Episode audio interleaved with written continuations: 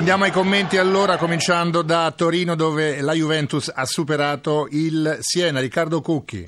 E ricordiamo naturalmente il finale, Juventus batte Siena 3-0. La Juventus si porta dunque a 7 lunghezze da Napoli in attesa che i Partenopei scendano in campo domani ad Udine e poi venerdì sarà Napoli-Juventus. 3-0 dicevamo sul Siena, un risultato netto e rotondo, forse sin troppo severo per la formazione toscana che dice però della determinazione della squadra di Conte che sta preparando la fase più importante forse della sua stagione, quella che potrebbe decidere la svolta. Le reti nel primo tempo al 31esimo Lichsteiner porta in vantaggio i bianconeri di Torino. Nella ripresa al 29esimo Giovinco che poi si fa male ed è costretto ad uscire dal campo e infine al 44esimo il 3-0 firmato da Pogba. Dobbiamo dire che Siena si è comportato bene al di là della netta sconfitta. Ricordiamo i due legni colpiti da Megarà traversa di testa e da Terlizzi che ha colpito la base del palo con un tiro da lunga distanza ma con la Juventus già in vantaggio. Juventus 3, Siena 0 a Te Corsini. Continua a vincere la Roma di Andrea Zolli che ha battuto a Bergamo l'Atalanta. Antonello Brughini.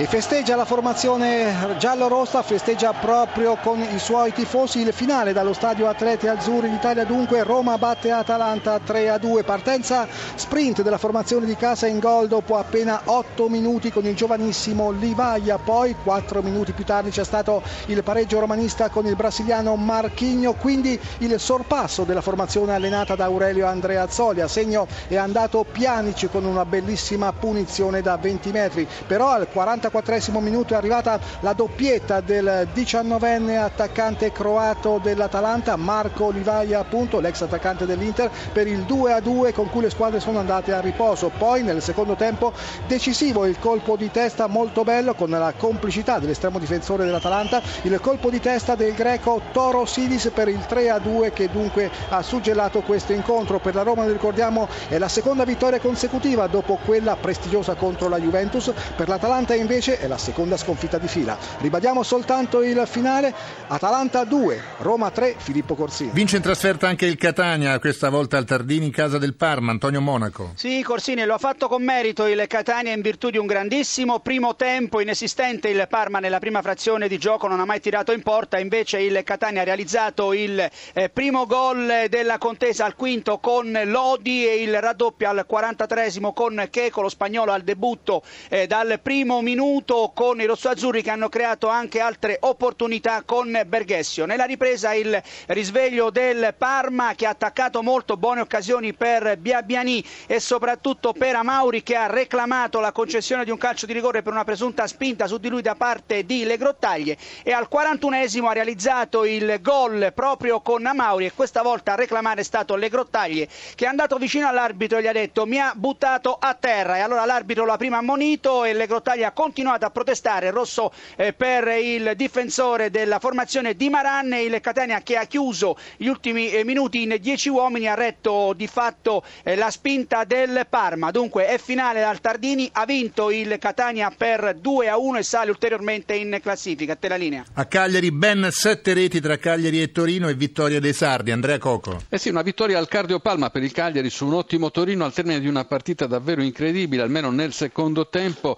quando c'è stato stata una vera e propria altalena in vetta alla, partita, un'altalena davvero imprevedibile. I gol al 36esimo Sau su rigore nella ripresa, al secondo Cerci siglava all'1-1, poi al nono era eh, Stevanovic a portare i Granata in vantaggio, alla mezz'ora il pareggio di Conti di testa, poi tutto è successo negli ultimi minuti, al 41esimo il 3-2 firmato da Piniglia su rigore che, poi eh, ha causato l'espulsione di Ogbon, altro gol sul rigore addirittura in recupero con Bianchi al 46esimo portava il Torino sul 3-3, ma a 30 secondi dal 95esimo ancora Conti con un tiro deviato da Glick fissava il punteggio sul 4-3. Per il Torino l'attenuante di aver dovuto rincorrere il pareggio addirittura in 9 per le espulsioni non solo di Ogbonna ma anche di Diop dopo appena eh, 20 secondi eh, di, di, di, di gioco in campo. Era appena entrato infatti quando l'arbitro ha espulso il senegalese. A te la linea Corsini.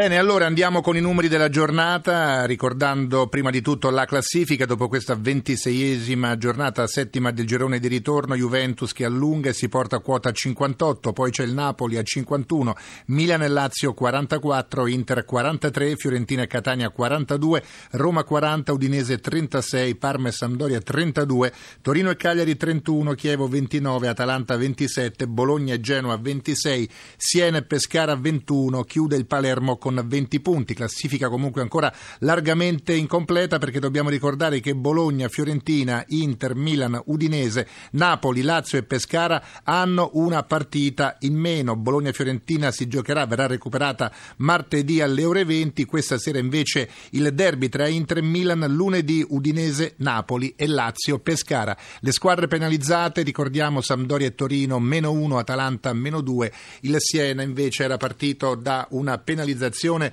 di meno 6 punti. Tre i calci di rigore decretati quest'oggi, tutti e tre trasformati, Sao per il Cagliari, Piniglia per il Cagliari e Rolando Bianchi per il Torino, due le doppiette, Livaia dell'Atalanta e Conti per il Cagliari. In testa alla classifica dei marcatori resiste sempre Cavani del Napoli a quota 18 reti con 15 El Sharawi del Milan con 14 reti di Natale dell'Udinese con 11 reti Osvaldo e Lamela della Roma, Jovetic della Fiorentina Fiorentina, Sau del Cagliari con 10, Close della Lazio, Pazzini del Milan e Gilardino del Bologna.